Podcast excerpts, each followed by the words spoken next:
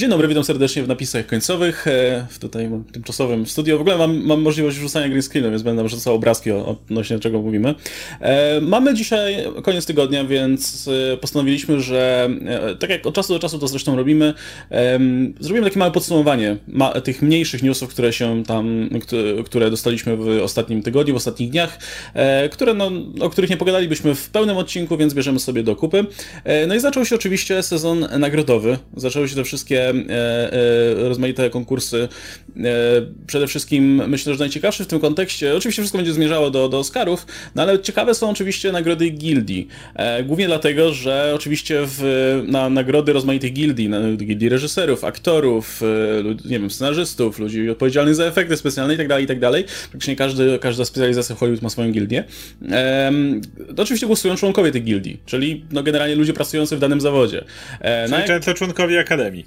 No właśnie, czyli członkowie Akademii, którzy też potem jednocześnie na przykład nominują e, filmy, głosują na filmy i tak dalej. Więc e, dla mnie przynajmniej moim skromnym zdaniem, nagrody Gildii są zwykle no, lepszym prognostykiem, celniejszym prognostykiem niż jakiekolwiek inne nagrody.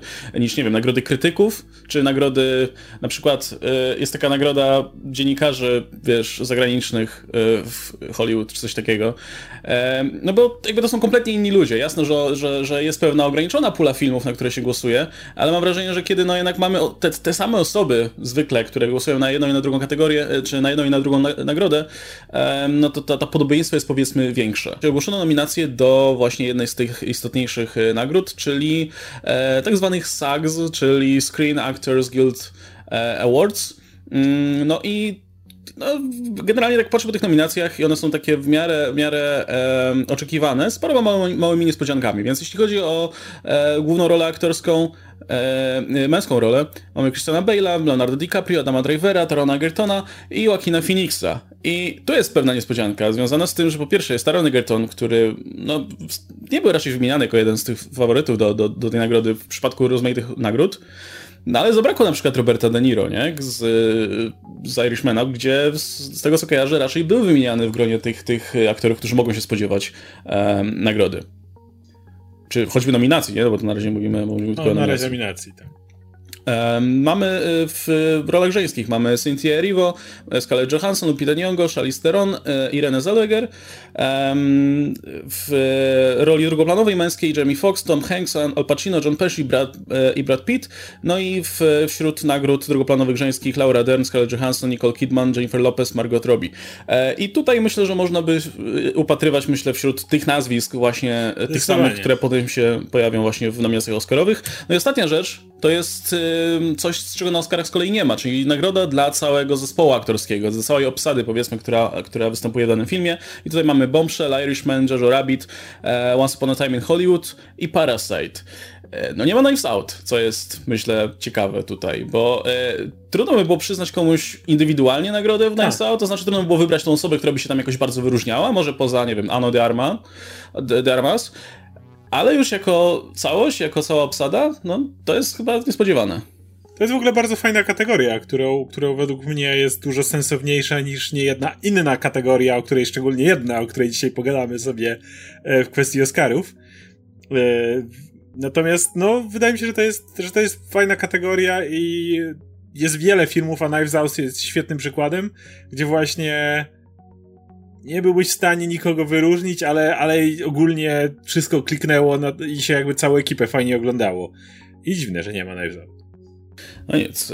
No i w ogóle przyznają jeszcze nagrodę dla e, kaskaderów, co jest też dosyć e, ciekawe. Aczkolwiek tu, tu miałem ten problem, że ciężko to ocenić mimo wszystko z zewnątrz, nie? Jakby, nie da się. E, gdzie no, nie, trzeba, być, trzeba być za kulisami filmu, żeby wiedzieć, jaką robotę Musisz... faktycznie odwalają członkowie tej...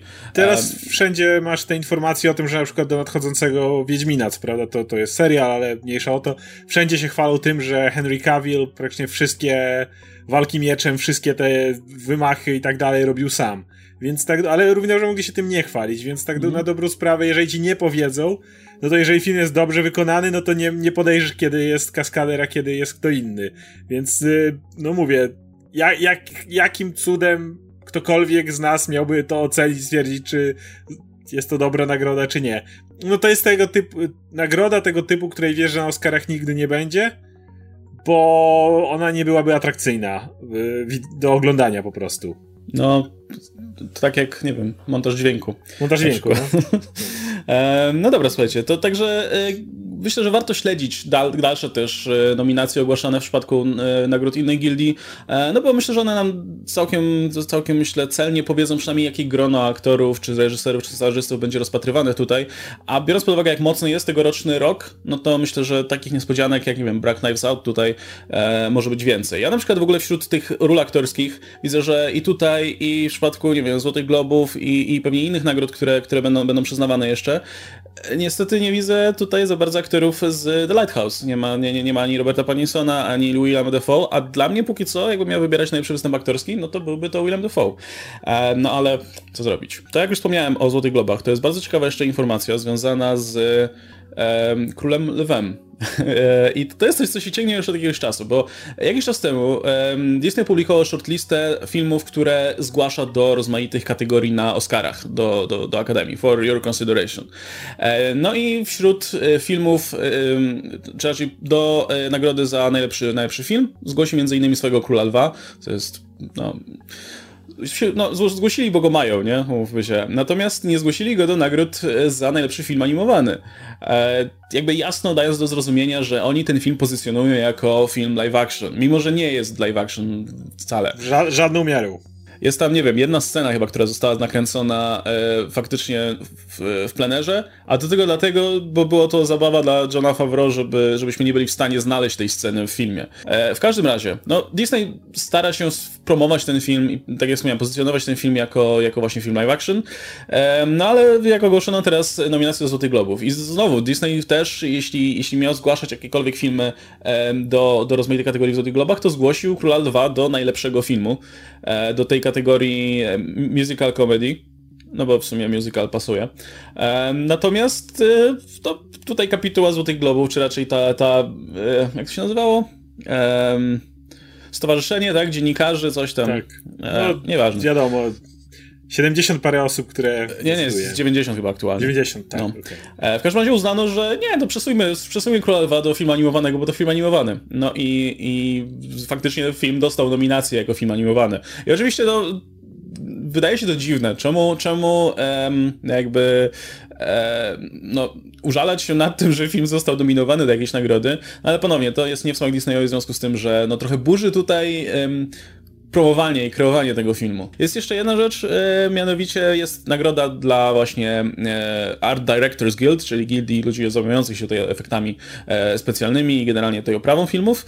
E, I tam e, zasady są trochę inne, to znaczy tam sami autorzy, jakby ludzie, ludzie odpowiedzialni za dane efekty czy, czy daną e, oprawę w filmie, sami zgłaszają się jako twórcy do, do, do tych nagród. No i tam też, te, tam też James Chinlund, który był odpowiedzialny za to w, przy Królu zgłosił się do, do, do właśnie właśnie nagrody za anima Animation Film Production Design e, i film został nominowany. Więc no... Mm, ale to tylko pokazuje, jak generalnie mało kogokolwiek obchodzi ta kategoria filmu animowanego, że trafiają tam filmy, które po prostu nie kwalifikują, e, że trafiają tam film, że filmy tam trafiają, a jednocześnie wytwórnia ma to gdzieś. W ogóle kategoria film animowany jest tak problematyczną kategorią od dawna, przede wszystkim na Oscarach, ale, ale widać jak to się ciągnie dalej.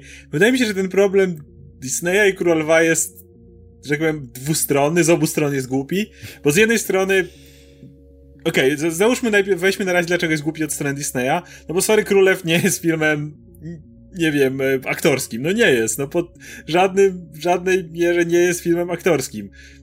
Całe, całe plenery są animowane, postacie są animowane, to, że wygląda to bardziej realistycznie nie zmienia faktu, że jest to dalej animacja, nie? To nic, nie wchodzi. Ba, nawet już bym powiedział bardziej na przykład, gdybyś zobaczył film e, taki jak Ostatnie Planety Małp. Załóżmy, że nie byłoby tam w ogóle ludzkich postaci, to cały czas dużo bardziej przychyliłbym się do tego, że to jest film aktorski, bo jednak miałeś tego Andiego Serkisa z ekipą, którzy latają w tych piżamkach po prawdziwym lesie. Masz żywych aktorów, którzy muszą jakby swojej fizyczności używać Dokładnie. do gry, nie?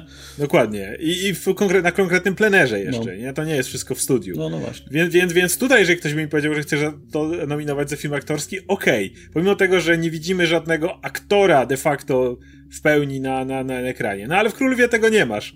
Nie, nie masz motion no nie. capture, nie masz tych wszystkich rzeczy, no po prostu nie masz. Więc jakby cała ta kampania Disneya jest absurdalna. Z drugiej strony, ja rozumiem z czego ona wynika, ano z tego, że jakby prestiż filmu animowanego jest żaden. Od dawna mówimy, że jest to nagroda pocieszenia i w każdym. E, to się tyczy każdej nagrody. Nie tylko Oscarów. Każda inna nagroda, nawet jakby nie patrzeć mniej prestiżowa od Oscarów, i tak cierpi na tym, że jeżeli dostajesz się do film animowany, to wiesz, że, ma, że jesteś w kategorii nagroda pocieszenia. Jakby nikogo nie obchodzi to, że Spider-Verse dostał Oscara Naprawdę nikogo. Myślę, że y, ogólnie właśnie z animacjami trik polega na tym, że tam Oscary nie otwierają praktycznie żadnych drzwi. Jak popatrzysz na jakikolwiek inny film, no to jeżeli jakiś spec od efektów specjalnych, od dźwięku, aktor, aktorka, reżyser, scenarzysta dostają tą statuetkę, natychmiast telefony zaczynają im dzwonić. W przypadku animacji, na ile się orientuję, wcale tak nie jest. Jakby to, że dana animacja dostaje Oscara, to nie jest powód, że od razu sequele robią, że od razu, nie wiem, tych aktorów głosowych gdzieś zatrudniają, że tych animatorów gdzieś dalej biorą, no to dlatego, że mm, znowu filmy animowane mają ten problem we wszystkich nominacjach, jakie by się nie pojawiały, że ich nominacja jest straszliwie niekonkretna, bo nigdy nie wiemy za co ten film tak naprawdę dostaje tą statuetkę, czy tego globa, czy cokolwiek innego. No bo to nie jest powiedziane za najlepszy rodzaj animacji, no bo wtedy może przy Królowie dałoby się pokłócić, nie? Że tak realistycznej animacji nigdy nie widzieliśmy, gdyby to było oceniane. Ale nie, czy za najlepszy, czy to jest ogólnie za najlepszy scenariusz, za najlepsze wrażenia, za najlepszą reżyserię, za najlepszy voice acting? No nie wiemy. I dlatego nie. myślę, te nagrody są tak puste, bo sami osoby, które mogłyby się tam zainteresować, nawet nie bardzo wiedzą, za co ten film tak właściwie dostał. E, I nie dziwię się, że każdy twórca, jak tylko widzi mikro okienko, przez które mógłby wyskoczyć ze swoim filmem z tej kategorii, to próbuje to robić. I Disney też to robi, choć jest to kompletnie niecelne. Może tego typu ruchy w końcu gdzieś tam dotrą do kogoś, że ej, zaorajmy tę kategorię i zróbmy może oddzielną najlepsza technika animacji, a w, i wtedy wrzucajmy tam właśnie takie rewolucje, jak może właśnie Król Lew, Natomiast, yy, czy, czy, czy Spider-Verse, który był oryginalny, natomiast jeżeli podoba wam się film, no to wrzucajcie go do właściwej kategorii. no, tylko że wiesz, z drugiej strony myślę sobie, kurczę, no to wtedy równie dobrze, e, jeśli pod takim względem byśmy nominowali Króla Lwa, no to czy nie bardziej mi się należy po prostu nagroda za efekty specjalne? E, tak. Albo, albo po prostu, być może po prostu rozszerzyć tą nagrodę i zamienić to na, wiesz, wiem, visual arts czy coś takiego.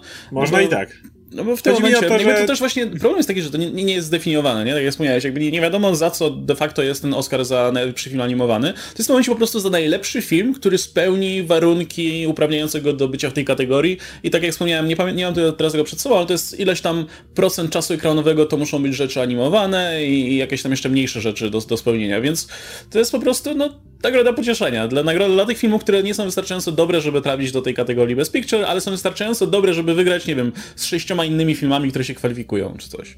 No i to jest takie załatwienie dla Akademii, że nie muszą wybierać pomiędzy filmem animowanym a filmem aktorskim. No, no. Jeżeli nawet film animowany jest super, nie wiadomo jak dobry, no były wyjątki w historii, ale one były naprawdę na palcach jednej ręki można policzyć. Ale y, generalnie to jeżeli film jest nawet super dobry, to nie musisz się zastanawiać nad tym, czy będzie, czy go porównywać, wróćmy go do tamtego woreczka i z głowy.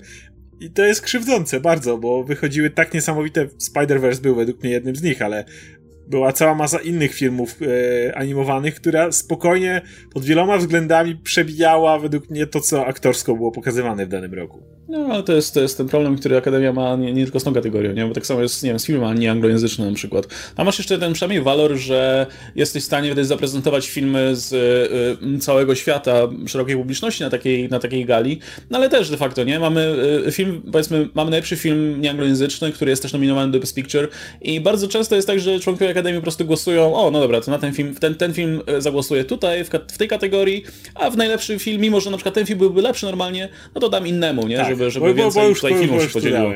No. Myślę, że co jakiś czas, jak e, dostaniemy jakieś kolejne nominacje, kolejne nagrody, to już troszkę później, e, to może, może będziemy sobie robić takie podsumowanie, może przed Oscarami po prostu podsumujemy, kto, kto ile dostał najwięcej nagród i, i na podstawie tego będziemy typować już później zwycięzców Oscarowych. Ale w tak sensie nagród, a nie Złotych Globów. E, tak, no w sensie nagród, które coś znaczą, nie, nie, nie Złotych Globów, e, no, więc, e, więc to sobie ten zrobimy w najbliższym czasie. Natomiast przejdźmy w takim razie do naszych zwyczajowych tutaj newsów z, z kawałka kina, który, który znamy najlepiej.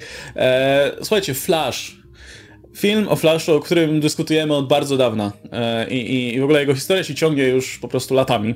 Natomiast ja od jakiegoś czasu powtarzałem, że mają, zakontraktowali Musketiego, po, po IT będzie wolny. E, myślę, że, że teraz jest dobre, dobre okienko, żeby jednak się tym filmem zająć. No i mam wrażenie, że to faktycznie zmierza ku temu, że, że coraz więcej się w temacie dzieje, no i teraz dostaliśmy informację o tym, że The Rap pisze, że, e, że studio ogłosiło w środę, e, że będzie miał swoją premierę najpewniej 1 lipca 2022 roku, więc e, jakby mało nam było... Niedługo. No, jakby mało nam było filmu superbohaterski w tym czasie, no to jeszcze do, dojdzie do tego Flash.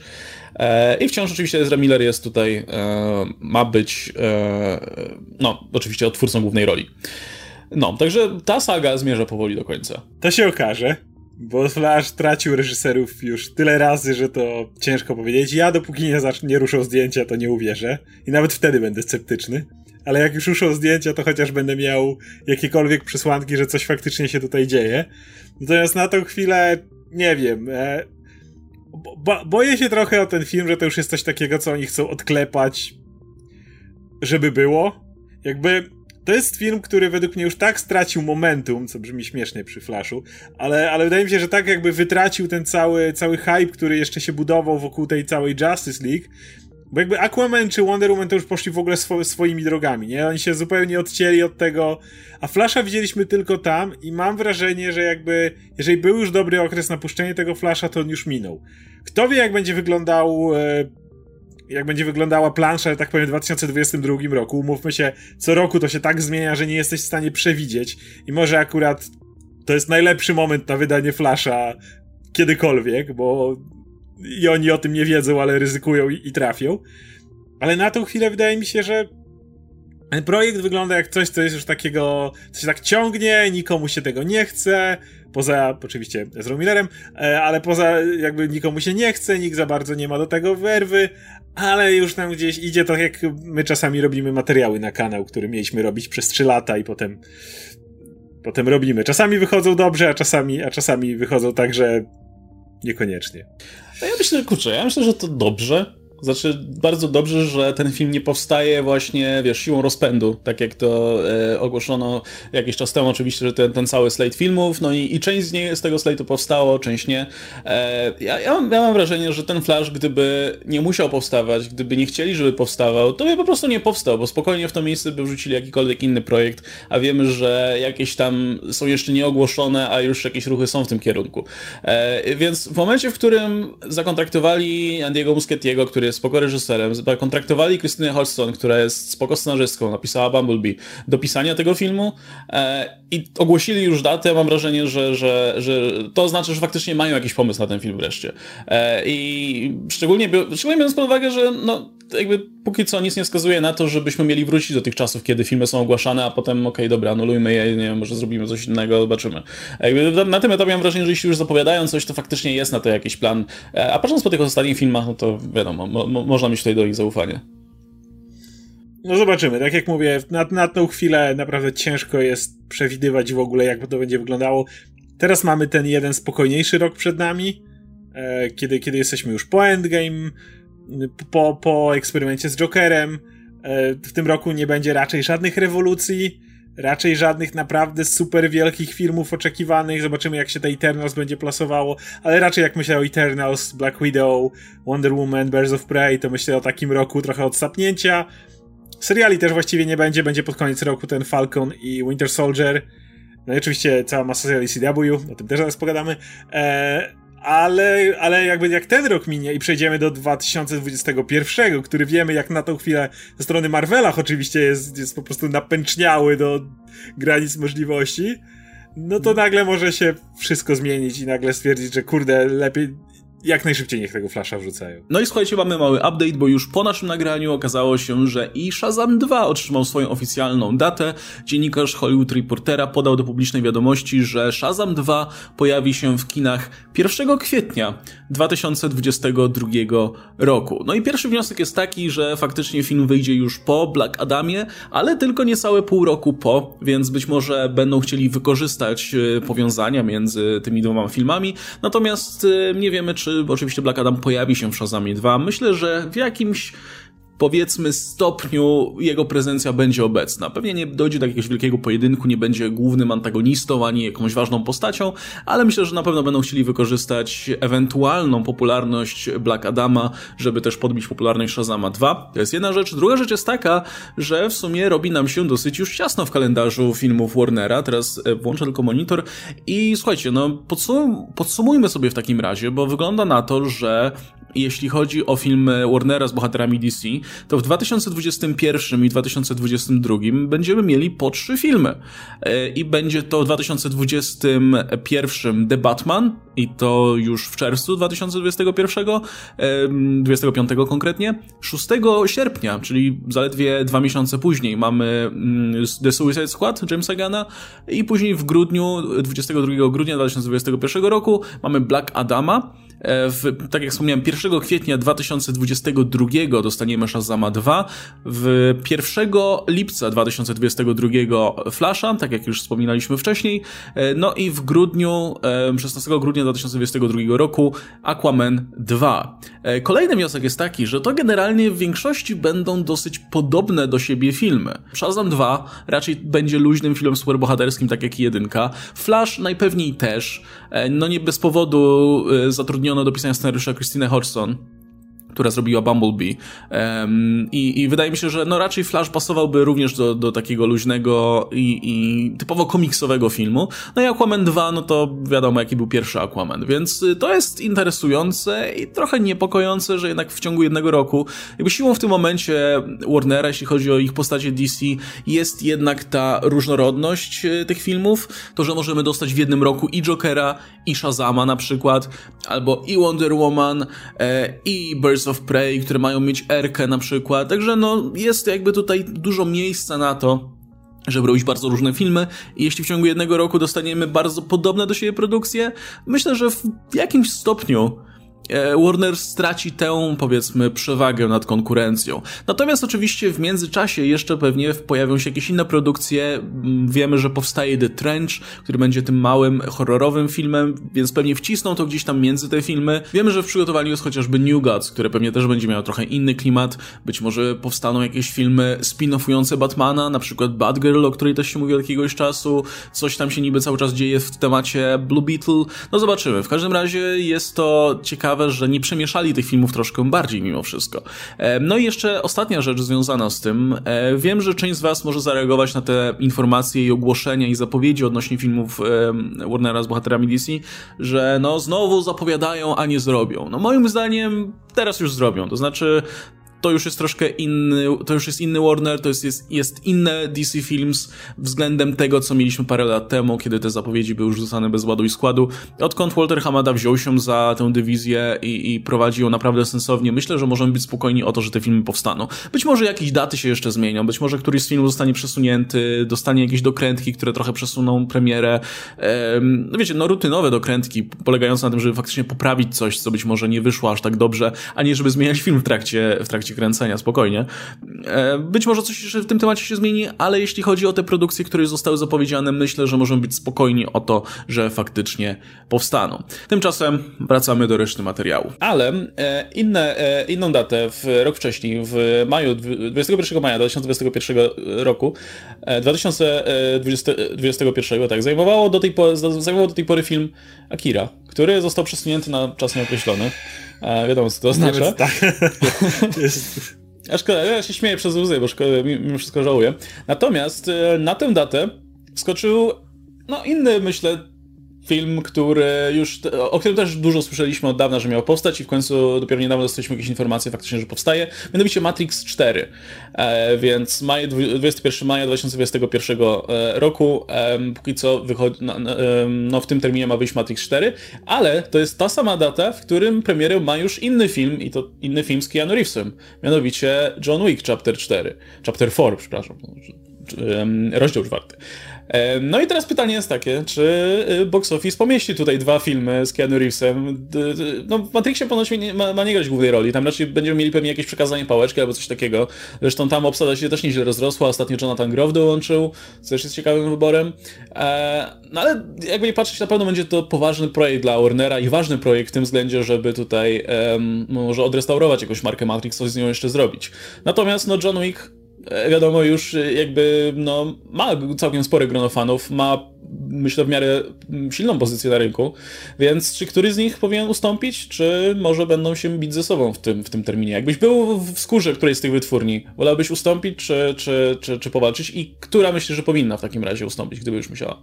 Uważam, że to nie jest konkurencja nawet. To jest jednak zupełnie inny film. Jak patrzysz na Matrixa, to bez względu na to, czy myślisz o dwójce i trójce, czy myślisz o jedynce, no to jakiś tam motyw tego, wiesz, filozoficznego podejścia do AI, do ludzkości, do człowieczeństwa i do tego wszystkiego na pewno się pojawi. E, raczej nie będzie kategorii R. Wiem, że to jest możliwe w przypadku Matrixa, jak wiemy, ale, ale myślę, że, że nie będą tego robić.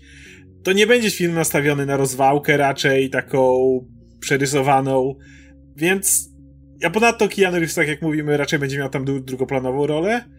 No z kolei masz Johna Wicka, który, do którego idziesz do kina po to, żeby zobaczyć jego tak zwany kill count, no i zobaczyć na kolejne sposoby, jak możesz strzelać z konia, albo nie wiem, co tam jeszcze robić, rzucać toporem i, i, i zabijać ludzi koniem i w ogóle co jeszcze robić. I to są tak dwa różne filmy, że szczerze mówiąc nie widzę tutaj konkurencji. To nie są blockbustery znowu oba. Matrix może nim być, ale John Wick nie jest ja nie sądzę, żeby to była jakaś zacięta walka. Według mnie są to wystarczająco dużo różnic jest, żeby, żeby i różna publika, wydaje mi się, jest na to. A może nawet lepiej, że będzie w ten sposób, bo a nuż ktoś będzie pójdzie na Johna Wicka i stwierdzi, że chce więcej Keanu w kinie i pójdzie na Matrixa, chociaż wcześniej nie chciał albo w drugą stronę. Także okay, ja, ja bym to... nie ruszał się z tego miejsca. To ja jestem zaskoczony w takim razie, bo ja zakładałem, że raczej, że to są jak najbardziej filmy, które trafiają do tej samej publiki. To jest ta publika, która oczekuje kopania, kopania dup, która oczekuje akcji, i która e, oczekuje właśnie akcji, ale nie, nie w stylu tutaj tym Marvelowym powiedzmy. Jasne, że kategorie pewnie będą, pewnie będą inne, ale mam wrażenie, że to jest podobna klientela mimo wszystko. E, nawet jeśli niekoniecznie w obu filmach głównym bohaterem będzie Keanu Reeves. Więc kurczę, ja bym, mi, mi się wydaje, że jednak któryś z nich się ruszy. Nawet, nawet jeśli o tydzień albo dwa tygodnie, ale, ale byłoby myślę bezpieczniej na pewno. Natomiast mam wrażenie, że Matrix w teorii jest mocniejszą marką, Natomiast mam, mam wrażenie, że w praktyce, jeśli ktoś miałby się ruszyć, to, to raczej, byłby to, Matrix. to raczej byłby to Matrix, bo John Wick może, może jest, wiesz, młodszy, ale jednak no, jest sprawdzony, nie? Jakby, jakby w ostatnich latach ta, ta zainteresowanie tylko rosło, a po Matrixie cholera wie, może być tak, może studio się tego nie spodziewa, może Warner nie ma, nie ma pojęcia o tym, ale być może nie ma już żadnego zainteresowania Matrixem, może, może to już kompletnie wyparowało, nie? Więc e, jeśli ktoś miałby się czegoś obawiać, to, to Warner. Na miejscu Warnera bym wziął tego, tego, tego um, właśnie Matrixa, przeniósł go gdzieś indziej, a tutaj, nie wiem, wrzucił Snyder Cut czy coś.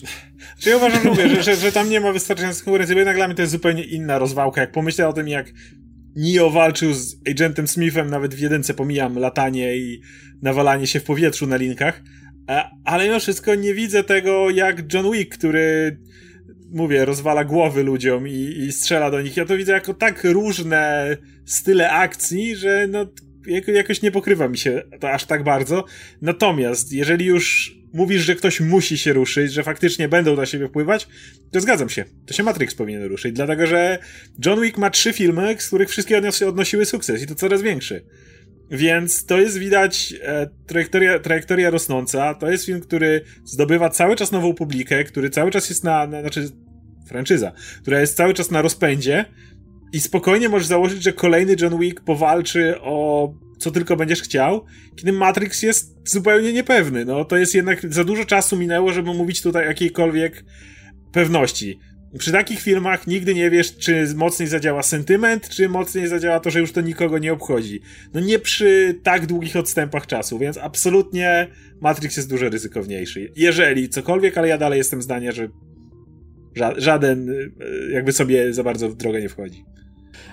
no dobra, kolejna rzecz. I też z gatunku mm, informacji, o których mówiliśmy, raczej których się mogliśmy już spodziewać, ale teraz została oficjalnie potwierdzona. E, mianowicie Marvel TV się zamyka. E, oficjalnie już jakby te, te, projekty, które, które do tej pory były zapowiedziane, będą e, powiedzmy zarządzane przez, e, przez wyznaczoną tego osobę, która już stanie się jakby, która będzie to robić dla Marvel Studios, a nie dla Marvel TV. Natomiast e, już z tego, co tutaj mówią informatorzy Deadline, bo Deadline podaje tę informację, no, trwa powiedzmy już tam restrukturyzacja, zwalnianie niektórych osób, część e, kadry zarządzającej zostanie właśnie włączona do Marvel Studios, więc no, te porządki, które już zapowiadaliśmy od bardzo dawna, w momencie, w którym Kevin Feige został ogłoszony tym CCO e, Marvela, e, spodziewaliśmy się, że raczej dni Marvel TV są policzone. Później było coraz więcej informacji o tym, że Jeff Leb odejdzie. Póki co chyba to jeszcze nie zostało oficjalnie ogłoszone, jakby wszystkie serwisy Dalej mówią o tym, jak się że, na pewno wydarzy. jest tak, na wylocie już. No, więc, więc to też się pewnie niedługo wydarzy. E, no i Marvel TV wówczas no, zostanie, zostanie po prostu zamknięte. E, no, więc trochę szkoda mimo wszystko, bo trochę dobrych serii i, i, i, i, i wrażeń powiedzmy Marvel TV zapewniło, ale widać, że no, nadchodzą zmiany. Jakby widać, że to wszystko ma być skondensowane powiedzmy pod, pod okiem e, jednej osoby, nie? Problem z Marvel TV zawsze był taki, że oni mieli strasznie skrępowane ręce, więc Szczerze mówiąc, z dwojga złego wolę, żeby to zaorali i już zrobili oficjalnie to częścią MCU, bo problem z tym oficjalnie, nieoficjalnie, które było zawsze przy Agents of S.H.I.E.L.D., przy Daredevilu, przy tych wszystkich serialach, był taki, że jednocześnie ci twórcy mieli tak po prostu związane ręce, co mogą użyć, jakich lokacji mogą użyć, jakich postaci mogą użyć, do jakich postaci mogą się odnosić, do jakich postaci mogą się bezpośrednio odnosić. Ja naprawdę nie zazdroszczę pracy nad tymi serialami, twórcom, bo masz super bogaty lore Marvela i wiesz, że nie możesz sięgnąć prawie do niczego. No pod tym względem jakby y, DC miało dużo łatwiej i seriale CW, że może poza Batmanem, przez długi czas Supermanem, ale i to roz, rozluźnili, że to Batmana w pewien sposób też, to na dobrą sprawę mogłeś ruszać wszystko. I nieważne, że właśnie był film, i nieważne, że właśnie była super produkcja z czymś. Jeżeli chciałeś u siebie wrzucić Flasha, to miałeś Flasha, jeżeli chciałeś wrzucić cyborga to był cyborg i tak dalej, i tak dalej. A nawet mało tego, mogłeś rzucić cyborga w jednym miejscu mogłeś rzucić cyborga, w Doom Patrolu mogłeś robić co, co chciałeś i wtedy to faktycznie ma jakiś sens. Natomiast kiedy to nie jest powiązane, ale jednocześnie cały czas filmy krępują ręce serialom do bólu, no to umówmy się, większość seriali Marvela była naprawdę kiepska, ale, ale wydaje mi się, że w dużej mierze właśnie dlatego, że praca nad czymś takim musiała być małym koszmarkiem, więc nie dziwi mnie to jakoś i szczerze mówiąc z dwojga złego wolę takie rozwiązanie. Natomiast ciekawi mnie na tą chwilę, czy ile seriali jeszcze wyjdzie, które są tworzone. No bo Runaways już jest skończony na tą chwilę, no to wiemy, że to będzie ten ostatni sezon. I tyle? Czy coś jeszcze? Bo wydaje mi się, że mimo wielokrotnego potwierdzenia, że nie, nie, serial z Daimonem Hellstromem tworzy się, obsada wchodzi na plan, nie chce mi się do końca wierzyć, że to wyjdzie w takiej sytuacji. Jeżeli nie ruszyły jeszcze zdjęcia, to znaczy, że jeszcze lwia część budżetu nie została wydana. No to po cholerę go wydawać w tym momencie.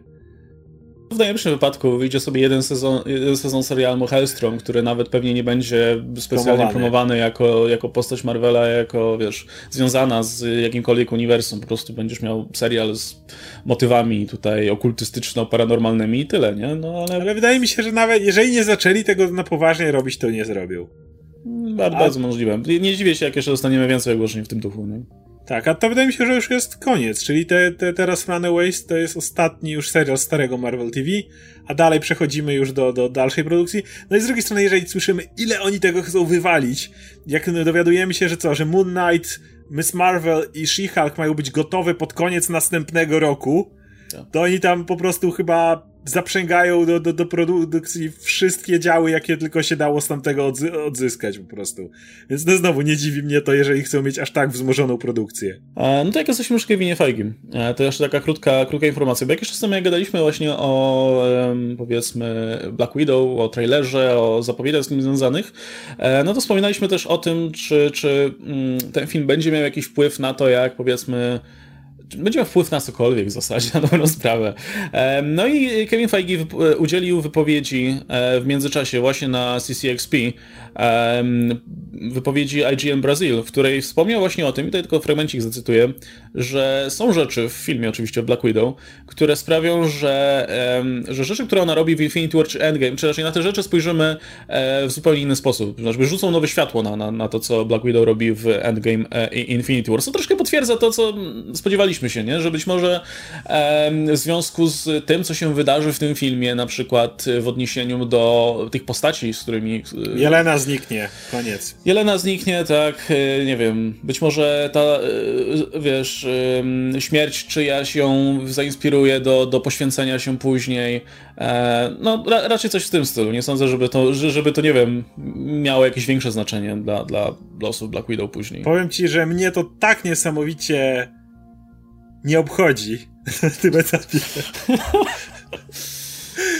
po prostu nie, no ja po prostu w głowie mam całą masę takich pierdół, nic nieistotnych. Och nie, bo straciła jeszcze jedną rodzinę poza tą rodziną, którą już wiemy, że straciła.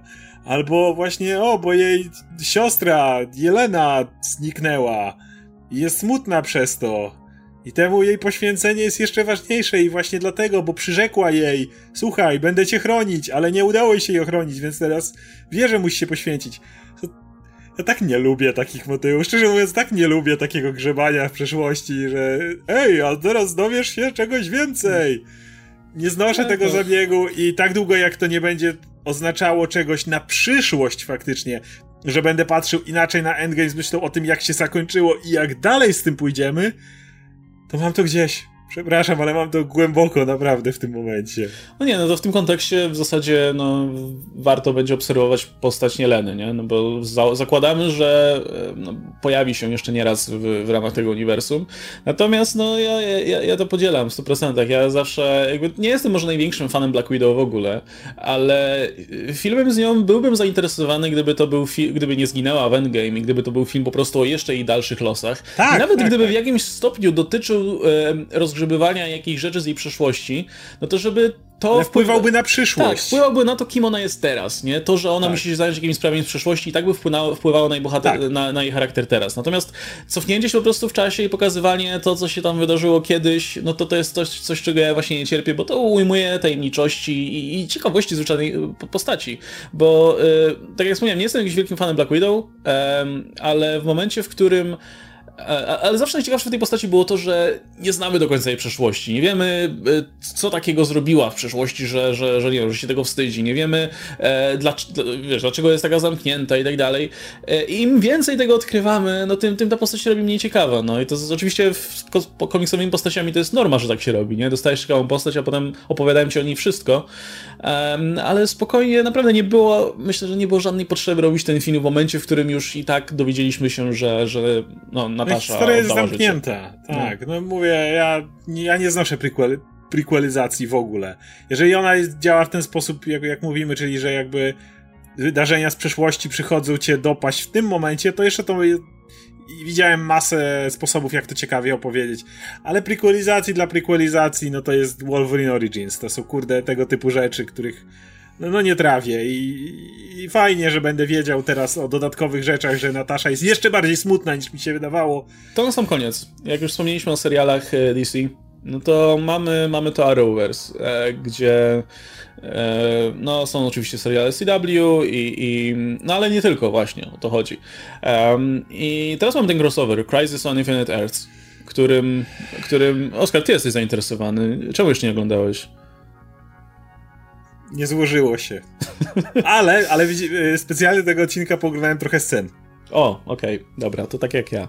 E, więc, więc dobra, żeby nie udawać, że się, że się znamy, a już ja tym bardziej, no to tam jest ten motyw oczywiście, że e, jest sobie fala antymaterii, która niszczy światy. Rozmaite alternatywne uniwersa względem tego, w który, który aktualnie obserwujemy, czyli no to się zaczyna, zaczyna chyba od dziewiątego odcinka Supergirl, więc powiedzmy alternatywny do tego. No i w ramach tych rozmaitych alternatywnych ziem pokazywane są właśnie różne światy, które już, y, no, szczególnie ci starsi tutaj widzowie być może kojarzą. Między innymi jako y, Earth 89 jest tutaj pokazywany, e, pokazywany świat Batmana z filmu Bertona. Mamy Gotham, który wygląda identycznie. E, mamy, zdaje się, aktora Roberta Wula, grającego Aleksandra Knoxa, który, e, no, pojawi się w Batmanie. E, mamy muzykę danego Elfmana w tle, no więc no jakby jasne jest, że to jest jakby ten świat, przynajmniej takie jest założenie, nie? Że, że ten świat również jest e, alternatywną ziemią względem tej, tej e, serialowej. Mamy Earth 9, które jest uniwersum Titans z, wspaniałego serialu DC Universe. Mamy Earth 66, czyli oczywiście uniwersum Batmana z serialu z 66 roku. I zdaje się, że to nie jest koniec jeszcze, nie? Jest, e, nie, nie, pamiętam numerków, bo aż tak mnie to nie obchodziło, pewnie są jakoś związane z datą czy czymś takim. Tak, tak zazwyczaj. Ale jest, e, ke, który widziałem scenę ze Smallville, gdzie A, tak, pojawia tak, się dwójka aktorów, e, którzy grali tam w, właśnie w Smallville. Jest e, jakaś scena z tego Birds of Prey, o którym większość ludzi nie pamięta, gdzie ich ziemia jest zniszczona. Pojawia się po raz kolejny zapomniałem jak ten aktor się nazywa, który grał we Flashu jego ojca, ale teraz gra Flasha z lat 90. I nawet w którymś momencie on tam ginie, czy coś takiego się dzieje. Spoiler, przepraszam, nie wiem. E, ale, ale e, jest, i on ma nagle retrospekcję, w której masz scenę z tego serialu z lat 90., kiedy on jest młody jeszcze, z jakąś tam swoją ukochaną. E, mało tego, jest Ziemia 666, gdzie idą porozmawiać z Lucyferem, z serialu Lucyfer, który jest teraz na Netflixie. John Wesley Ship. John Wesley Ship, okej. Okay. Tak, więc jest też y, Lucyfer, e, Black Lightning, do tej pory też mm. postać, która była osobnym jakby uniwersum, nie, nie był w powiązaniu z tym, co do tej pory było, e, a nawet e, no Superman Brandona Routha, który jest, wiadomo, Brandon Routh gra tam tego Atoma w CW, no ale tutaj jest tym Supermanem stylizowanym na Kingdom Come, ale idea jest taka, że to ma być ten Superman Singerowski, nie? Jakby no ten sam aktor. Więc y, wygląda to, że po prostu wyciągają absolutnie wszystko, co tylko się da. Gdziekolwiek się pojawiały postacie z DC, no mówimy nawet o Vertigo, no bo jest i Konstantin i Lucyfer, no to, to, to, to absolutnie wszystko wciągają tutaj. I w takim razie zakładamy, że chyba wszystko, co kiedykolwiek miało DC, no to teraz wedle ustalenia jest w multiversum CW. E, Więc Green Lantern, tak? Też jest. Green e, Lantern absolutnie. Jeżeli ktoś w tym roku był zachwycony Jokerem, to przepraszam panie Todd Phillips, jesteś częścią Arrowverse. E, sorry, e, tak. sorry. Wiem, że Joaquin Phoenix na pewno jest fanem i teraz nadrabia wszystkie odcinki wszystkich sezonów. Czyli tak Gotham, tak? E, Gotham Ten koniecznie. Pennyworth, tak? To też jest alternatywna ziemia, tylko jakby cza czas tam płynie troszkę wolniej. A to normalne, to normalne. To w tym, już w tym uniwersum pokazywali, że chyba chyba w którymś, któraś z tych ziem, jak czytałem, to jest ta sama ziemia, tylko 90 lat do przodu, czy tam 50 lat do przodu, więc to mm. też jest możliwe. Wiesz co oni powinni zrobić? Powinni yy, użyć tam animowanego uniwersum i ściągnąć jedną postać do tego crossoveru, żeby sobie biegał taki animowany Batman, wiesz, tak jak w stylu tutaj, nie wiem... Bo był Kevin Conroy, też był Kevin Conroy, ale on grał jeszcze jakąś inną no wersję. No tak, tak, tak. E, ale no, okej, okay. znaczy... I teraz pytanie, czy, czy komukolwiek to przeszkadza, albo czy, czy, czy to ma jakieś znaczenie? No nie ma, prawda? Prawdę mówiąc, jakby e, widziałem parę osób, które są niezadowolone z tego stanu rzeczy, na przykład, że no ja y, lubiłem tego Batmana, nie chcę, żeby Bertona na przykład, no ja nie chcę teraz, żeby, żeby mieć poczucia, że to jest część Arrowverse, tej, tej wiesz, uniwersum, którego nie oglądam, czy coś takiego. Tylko, że kurczę, to, to są głupie easter eggi, to nie ma absolutnie no to żadnego na znaczenia. nic nie wpływa, nie? ja widziałem ten easter egg ze Smallville. To nawet wszystkie te postacie, na ja oglądałem te pojedyncze sceny, to The Lucifer, to on się wychodzi z klubu, coś tam im daje i odchodzi, nie? To są wszystko easter eggi, tak jak mówił e, jak się nazywał ten aktor, który grał w Smallville Lexa Luthora, który odmówił? A, Michael tak, tak. Rosenbaum, coś takiego. E, co powiedział, że on nie przyjął tej roli, bo powiedzieli mu, że nie dostajesz praktycznie za to żadnej kasy i nie mamy dla ciebie żadnego skryptu. No i to to wygląda dosłownie tak, jakby ktoś na kolanie usiadł tylko słuchaj, niech te postacie biegną i nagle fala antymaterii je zabija.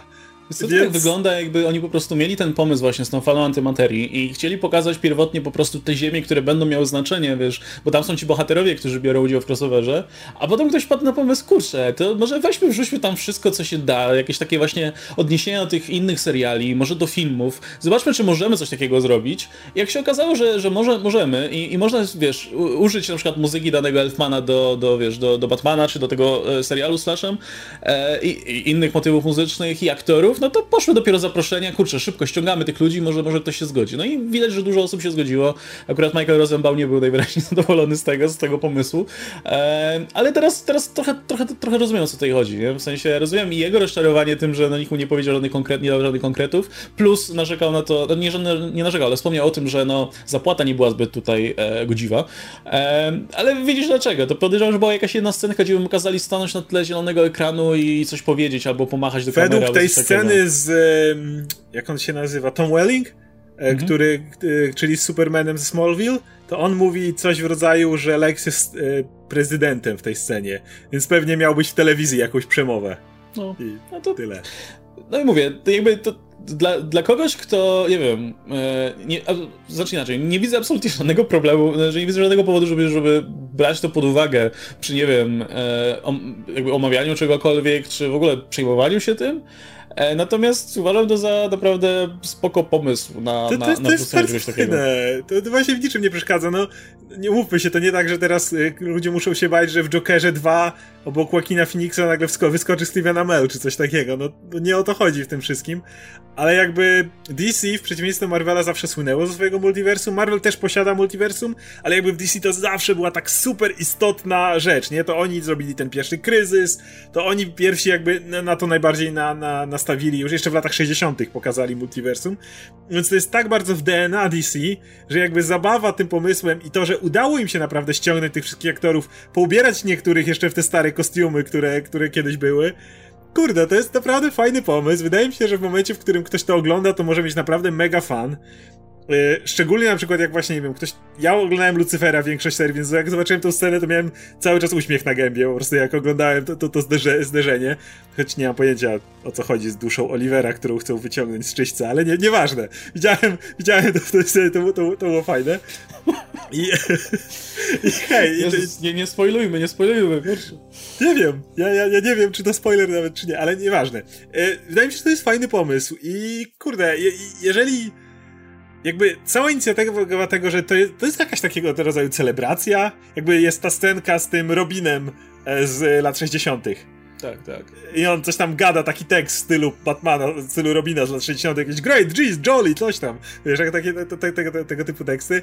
Jedyna rzecz jeszcze, jeżeli ktoś mi powie, że poszli dalej niż tylko w DC i w kolejnych odcinkach na przykład, bo to, to się jeszcze nie skończyło, y, zrobią crossover z Supernatural, bo to też jest CW, to jest 10 na 10 i wtedy oglądam. Wtedy, wtedy, wtedy jak dajcie mi znać, jeżeli coś takiego jest, obejrzę cały. To wtedy ode, ode mnie full. Ale, ale ogólnie fajny pomysł i jestem przekonany, że wszyscy fani, którzy śledzą to na bieżąco, będą mieli z tego radochę. E, no, no, ja nie, nie wiem, co miałoby sprawić, żebym, żebym zaczął to oglądać, ale nie powiem, naprawdę bawi mnie ta perspektywa, że wiesz, Batman Bertona jest gdzieś tam w ramach jakiegoś multiversum z, nie wiem, Doom Patrolem i z e, Batmanem 66 roku. To jest, to jest spoko. A gdyby tak um, okazało się, że do tego samego uniwersum należy też uniwersum filmowe, to wtedy już nawet nie będzie Arrowverse, tylko po prostu multiversum DC w, w wydaniu live action. E, I kurczę, kto wie, może kiedyś.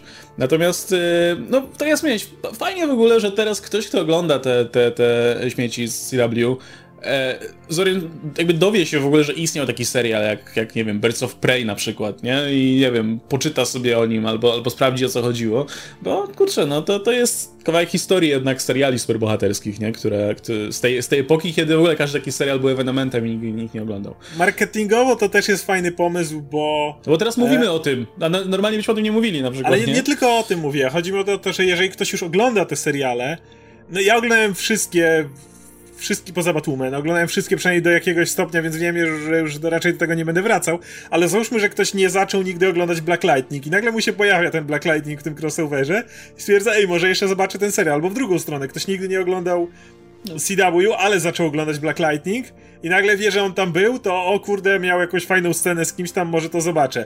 I tak to samo może tyczyć się Lucyfera, bo mu jeszcze jeden sezon został i tak dalej, i tak dalej, więc to też jest taka cross-promocja, która się fajnie napędza, plus, tak jak mówię, fajne to, że to właśnie nie jest wszystko wyciągnięte z tyłka, tylko, tylko celowo starali się szukać w historii film, filmów i seriali DC, żeby coś tam wrzucić, nawet tylko po to, żeby te postacie stanęły.